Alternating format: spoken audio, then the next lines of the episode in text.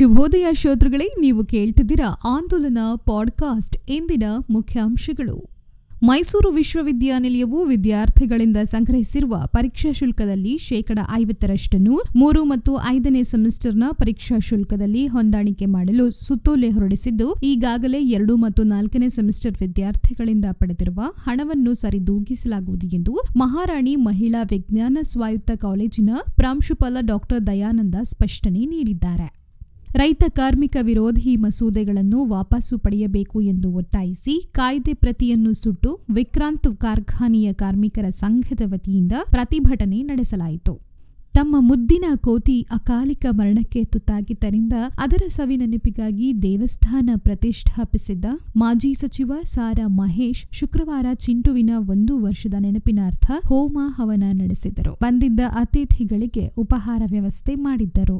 ಕೇಂದ್ರದಲ್ಲಿ ಎನ್ಡಿಎ ಸರ್ಕಾರ ಅಧಿಕಾರಕ್ಕೆ ಬಂದಾಗಿನಿಂದ ರೈತರ ಮತ್ತು ಕಾರ್ಮಿಕರ ಬದುಕನ್ನು ದುಸ್ತರಗೊಳಿಸುತ್ತಿದೆ ಎಂದು ಆರೋಪಿಸಿ Centre of Indian Trade Unions ವತಿಯಿಂದ ಪ್ರತಿಭಟನೆ ನಡೆಸಲಾಯಿತು.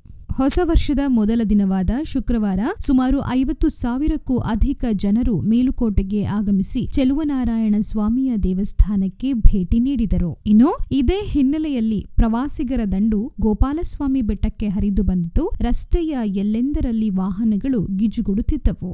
ಗ್ರಾಮ ಪಂಚಾಯಿತಿ ಚುನಾವಣೆಯ ಮತ ಎಣಿಕೆ ಕೇಂದ್ರಕ್ಕೆ ತಾಕಿದಂತಿರುವ ಕ್ರೀಡಾಂಗಣದಲ್ಲಿ ತಿಂದು ಕುಡಿದು ಬಿಸಾಕಿದ ವಸ್ತುಗಳು ರಾಶಿ ರಾಶಿ ರಾರಾಜಿಸುತ್ತಿವೆ. ಮತ ಎಣಿಕೆ ಕೇಂದ್ರದ ಸುತ್ತಮುತ್ತಲಿನ ಜಾಗ ಕ್ರೀಡಾಂಗಣದಾಗಿದೆ. ಎಲ್ಲೆಂದರಲ್ಲಿ ತಿಂದು ಕುಡಿದು ತ್ಯಾಜ್ಯಗಳನ್ನು ಬಿಸಾಡಿದ್ದರಿಂದ ಎಲ್ಲೆಲ್ಲೂ ಕಬ್ಬಿನ ಜಲ್ಲೆ, ಐಸ್ ಕ್ಯಾಂಡಿ, ಜ್ಯೂಸ್, ಬಾಟಲಿಗಳು ಬಿದ್ದು ಅಸಹ್ಯಕರ ಸ್ಥಿತಿ ಉಂಟಾಗಿತ್ತು.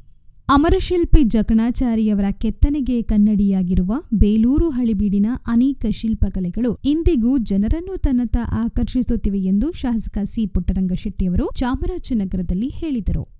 ತೀವ್ರ ಜಿದ್ದಾಜಿದ್ದಿನಿಂದ ಕೂಡಿದ್ದ ಗ್ರಾಮ ಪಂಚಾಯಿತಿ ಚುನಾವಣಾ ಫಲಿತಾಂಶವು ನಾಲ್ಕು ಗ್ರಾಮಗಳನ್ನು ಹೊರತುಪಡಿಸಿ ಉಳಿದೆಲ್ಲ ಕ್ಷೇತ್ರಗಳಲ್ಲಿಯೂ ಹೊರಬಿದ್ದಿದೆ. ಎಂದಿನಂತೆ ಜಾತ್ಯತೀತ ಜನತಾದಳ ಬೆಂಬಲಿತ ಅಭ್ಯರ್ಥಿಗಳೇ ಮೇಲುಗೈ ಸಾಧಿಸಿದ್ದು, ಕಾಂಗ್ರೆಸ್ ಕೆಆರ್ ಪೇಟೆಯಲ್ಲಿ ಇದ್ದು ಇಲ್ಲದಂತಾಗಿ ಉಳಿದ ತಾಲೂಕುಗಳಲ್ಲಿ ಎರಡನೇ ಸ್ಥಾನದಲ್ಲಿದೆ. ಇನ್ನು ಬಿಜೆಪಿ ಕಮಾಲ್ ಮಾಡಿದೆ. ಕನ್ನಡ ಸಾಹಿತ್ಯ ಪರಿಷತ್ತು ಕೊಡಗು ಜಿಲ್ಲಾ ಘಟಕಕ್ಕೆ ಐವತ್ತು ವರ್ಷ ಪೂರ್ಣಗೊಂಡಿರುವ ಹಿನ್ನೆಲೆಯಲ್ಲಿ ಜಿಲ್ಲಾ ಕನ್ನಡ ಸಾಹಿತ್ಯ ಪರಿಷತ್ತಿನ ಸುವರ್ಣ ಮಹೋತ್ಸವ ಹಾಗೂ ಜಿಲ್ಲೆಯ ಹದಿನೈದನೇ ಕನ್ನಡ ಸಾಹಿತ್ಯ ಸಮ್ಮೇಳನವನ್ನು ಜನವರಿ ಇಪ್ಪತ್ತೊಂಬತ್ತು ಮತ್ತು ಮೂವತ್ತರಂದು ನಗರದ ಕಾವೇರಿ ಹಾಲ್ನಲ್ಲಿ ಹಮ್ಮಿಕೊಳ್ಳಲು ಶಾಸಕರಾದ ಎಂಪಿ ಅಪ್ಪಚ್ಚು ರಂಜನ್ ಅವರ ಅಧ್ಯಕ್ಷತೆಯಲ್ಲಿ ಶುಕ್ರವಾರ ನಡೆದ ಸಭೆಯಲ್ಲಿ ತೀರ್ಮಾನಿಸಲಾಯಿತು.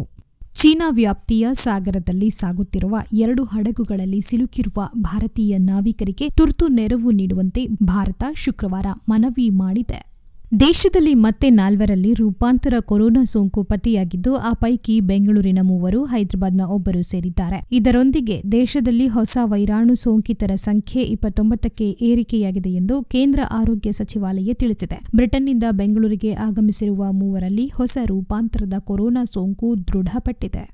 ನೀವು ಕೇಳ್ತಿದ್ದೀರಾ ಆಂದೋಲನ ಪಾಡ್ಕಾಸ್ಟ್, ಈಗ ಸಂಕ್ಷಿಪ್ತ ಸುದ್ದಿ. ಕನ್ನಡ ಅಭಿವೃದ್ಧಿ ಪ್ರಾಧಿಕಾರದ ಅಧ್ಯಕ್ಷ ಟಿಎಸ್ ನಾಗಾಭರಣ ಅವರು ಕನ್ನಡ ಕಾಯಕ ವರ್ಷ ಅನುಷ್ಠಾನದ ನಿಮಿತ್ತ ಶುಕ್ರವಾರ ನಗರದ ಜಲದರ್ಶಿನಿ ಅತಿಥಿ ಗೃಹದಲ್ಲಿ ಕನ್ನಡ ಜಾಗೃತಿ ಸಮಿತಿ ಸಭೆ ನಡೆಸಿದರು. ಸಭೆಯನ್ನು ಉದ್ದೇಶಿಸಿ ಮಾತನಾಡಿದ ನಾಗಾಭರಣ ಅವರು, ಬ್ಯಾಂಕುಗಳಲ್ಲಿ ಕನ್ನಡ ವ್ಯವಹಾರದ ಬಗೆಗೆ ವಿವರಿಸಿದರು. ಬ್ಯಾಂಕ್ ಅಧಿಕಾರಿಗಳಿಗೆ ಕನ್ನಡದ ಅರಿವು ಮೂಡಿಸುವುದು ಹಾಗೂ ಅವರ ಮನಸ್ಸನ್ನು ಬದಲಾಯಿಸುವ ಪ್ರಯತ್ನ ಮಾಡಿ ತಾರ್ಕಿಕ ಹಾಗೂ ತಾತ್ವಿಕವಾಗಿ ಕನ್ನಡವನ್ನು ಕಟ್ಟುವ ಕೆಲಸವನ್ನು ಮಾಡಬೇಕು. ಇದು ನ್ಯಾಯಪರವಾಗಿರಬೇಕು ಹಾಗೂ ಈ ನೆಲದ ಕಾನೂನಿಗೆ ಅನ್ವಯವಾಗಿರಬೇಕು. ಪ್ರತಿ ತಿಂಗಳು ಕನ್ನಡದ ಸಮಸ್ಯೆಗಳನ್ನು ಗುರುತಿಸಿ ಜಾಗೃತಿ ಮೂಡಿಸುವ ಅಭಿಯಾನ ಕೈಗೊಳ್ಳಬೇಕು ಎಂದು ಸಮಿತಿ ಸದಸ್ಯರಿಗೆ ಸೂಚಿಸಿದರು. ಮೈಸೂರು ವಿಭಾಗದ ಕನ್ನಡ ಜಾಗೃತಿ ಸಮಿತಿ ರಾಜ್ಯದಲ್ಲಿ ಮಾದರಿಯಾಗಬೇಕು. ಮೈಸೂರು ಸಾಹಿತ್ಯ ಹಾಗೂ ಸಾಂಸ್ಕೃತಿಕ ಶಕ್ತಿ ಕೇಂದ್ರವೂ ಹೌದು. ಇಡೀ ಮೂವತ್ತು ಜಿಲ್ಲೆಗಳಲ್ಲಿ ಮೈಸೂರು ಮುಂಚೂಣಿಯಲ್ಲಿರಬೇಕು ಎಂದು ಬಯಸುತ್ತೇನೆ. ಈ ನಿಟ್ಟಿನಲ್ಲಿ ಕನ್ನಡ ಕಟ್ಟುವ ಸಂಕಲ್ಪ ಮಾಡಬೇಕು. ಜನವರಿ ಕೊನೆಯ ವಾರದಲ್ಲಿ ಕನ್ನಡ ಜಾಗೃತಿ ಕುರಿತಂತೆ ಕನ್ನಡ ಕಾಯಕ ಕಾರ್ಯಾಗಾರ ನಡೆಸಲು ನಿರ್ಧರಿಸಲಾಗಿದೆ ಎಂದರು.